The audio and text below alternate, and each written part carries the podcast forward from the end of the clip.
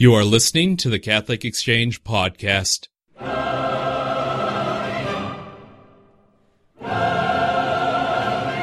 Hello and welcome. This is Michael Lichens with you once again on this, the Feast of St. Catherine Drexel. She is the great American saint, and here we are in the frozen Northlands that she would have been known to her family. Yes, it's March, but we still have snow here at Catholic Exchange. If you don't have snow on the ground, just stay where you are and listen and read Catholic Exchange. That is your best option. Today I want to give you an article from George Galloway. George is an author and novelist living down in Philadelphia which means he's a Phillies fan and we can't hold that against him. But he's a talented writer, he's working on his first novel, and is a master of storytelling as well as history. This one he titled St. Catherine Drexel, First Family of Charity. The family of St. Catherine Drexel of Walnut Street in Philadelphia has a storied history in a city deeply rooted in the American experiment. One cannot but marvel at the manner in which the family was touched by the major figures and events of the 19th and 20th centuries, and then how the Drexels influences her right back in the lives of so many of the poorest of the poor. A legacy of charity that continues today through the work of the Sisters of the Blessed Sacrament that St. Catherine founded, and today in the answered prayers of people like you and me through the prayers of St. Catherine. A silver spoon. The Drexels became the premier investment bankers of the nation after Catherine's grandfather, Francis, issued government bonds that financed the Mexican-American War in 1848. Later, his apprentice sons, Frank and Anthony, teamed up with the legendary baker J. Pierpont Morgan, or J.P. Morgan, and through the extraordinary diligence of Francis's sons, Drexel Morgan and Company was founded and fortunes were made. Frank and Anthony would later become good friends of not only Ulysses S. Grant, but prominent politicians, statesmen, clerics, and the movers and shakers of industry. No doubt Catherine was born with a silver spoon, but not without a price. Her mother Hannah died of complications resulting from Catherine's birth. Less than two years later, her father, Frank, would remarry a girl from another storied family, the Bouviers.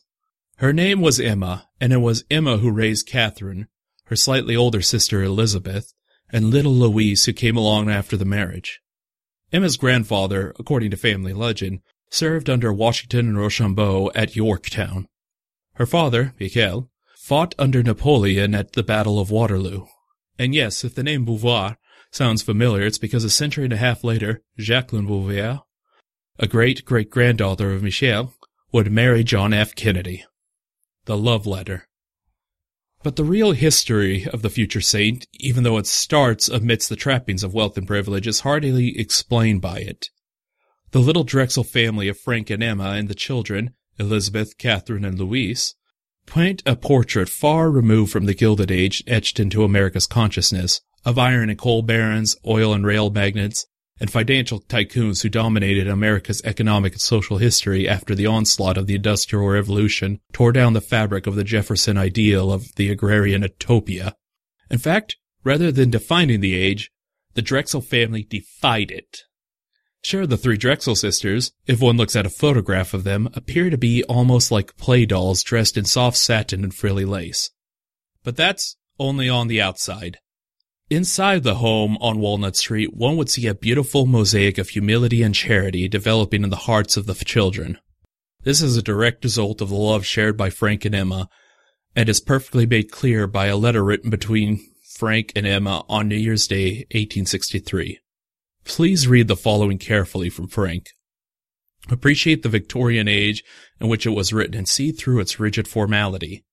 Get into the weeds, read between the lines, understand the intense passionate commitment to wedding vows long since taken, and how that is communicated so deftly. The letter reads, My dear and affectionate wife, it is well at the beginning of another year to give expression to the thoughts that have been active in the mind during that one just gone by, as well as to form resolutions which may govern us in the one to come. Many various blessings have been conferred upon us at the time we have been united. A special providence it has been that brought us together, and if we operate according to its designs, it will be the means of amending much in us that needs correction. A similarity in feeling and disposition, unless regulated by mutual love and forbearance, does not in general produce perfect accord. What each of us offends in we are less liable to forgive in the other. Mutual forbearance is necessary for both of us, and for my part I feel that you have shown it towards me in greater degree than I have returned it. We have received many and various blessings. Let us not be forgetful of them. But in the time to come, may we show by our punctuality in approaching the Blessed Sacrament and the attention and devotion that we manifest in preparing for it, that we appreciate the means of salvation which have been designed to sustain our spiritual life. May our hearts be continually directed towards Him who suffered and died for us and gave us His flesh for our life. When tempted, let us instantly call on our Blessed Mother. She is our friend and our help. God has bestowed on us abundance. Continue your charities in His name. Be the dispenser of His gifts, and let us also extend the charity of thought towards others who offend us. In conclusion, my dear, dear one, let me wish you a happy new year indeed, a strength to bear all the little trials that may befall you. May a warm, tender, loving heart beat yet more tenderly towards your own loving and affectionate husband, pardoning him his faults and staining him in his trials, and thus make a home a heaven here below. Think of how much an aura of love and faith must have permeated that modest home on Walnut Street. And it was modest considering the vast sums Frank had under his control. They could have lived in a castle. They didn't. What effect would such an atmosphere of undivided love have on these three girls? The abundance Frank speaks of is not recognized as his own, but as his gifts. This is truly a call not just to stewardship, but to discipleship itself. And now let us put it into context. The United States was in the middle of a devastating civil war. Most of the victories at this time had been rightfully claimed by the Confederate forces commanded by the masterful tactician Robert E. Lee. The threat to the north of invasion was very much in the minds of leaders like Frank Drexel, who were called to finance the war. Yet Frank does not mention any of these things in the letter. His mind and his heart are concerned with something far more important, like eternity. Go fish. Emma's charity saw no limits. Three times a week, the needy would come to the Drexel home on Walnut Street for shoes, clothing, rent assistance, even burial money. Orphans were provided for, the sick would be given medical care, and each of these gifts of mercy was well documented so that fraud and abuse were kept to a minimum, and the truly needy were comforted. The girls were encouraged to participate in the ministry, using only their own allowance. Was this largesse just an American twist on noblesse oblige? Did the Drexel family believe, as steel magnate Andrew Carnegie did, in the gospel of wealth, where the newfound rich were obligated to give back to society, but only under the stern dictates of the survival of the fittest? The answer is definitely not. And there's no subtle difference here. Philanthropic altruism, you know, the macro idea of planned giving versus micro act of charitable virtue, are truly light years apart. To me, the asinine analogy of giving someone a fish as opposed to teaching him how to fish is, well, asinine. If someone is hungry, give them the fish.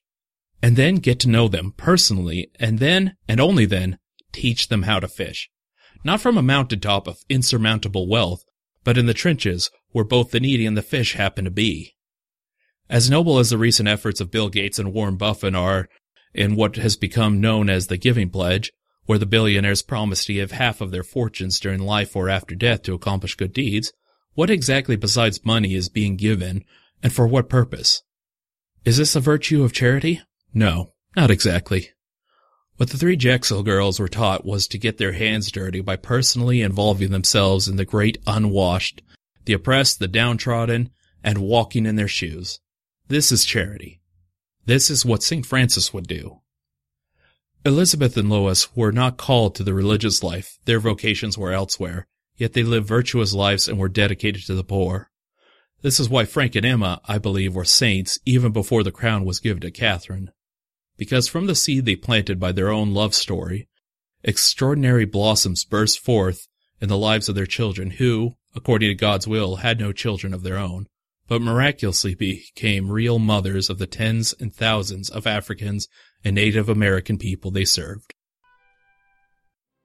And that was once again from George Galloway. This is called St. Catherine Drexel, the First Family of Charity. It's a very nice story I had never heard before of St. Catherine's family. If you want to know more about George, he has a blog. You can find it through CatholicExchange.com. And all, I hope that you all are having a great day. I hope you can think of St. Catherine Drexel as we get through Lent.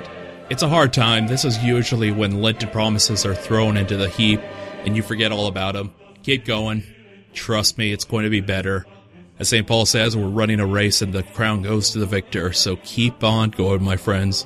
Otherwise, let me know what you think of this or any of our other stories. I'm at editor at CatholicExchange.com. I want to hear from you. Let us know what we can do to help your Lent become the best it can be. God love you.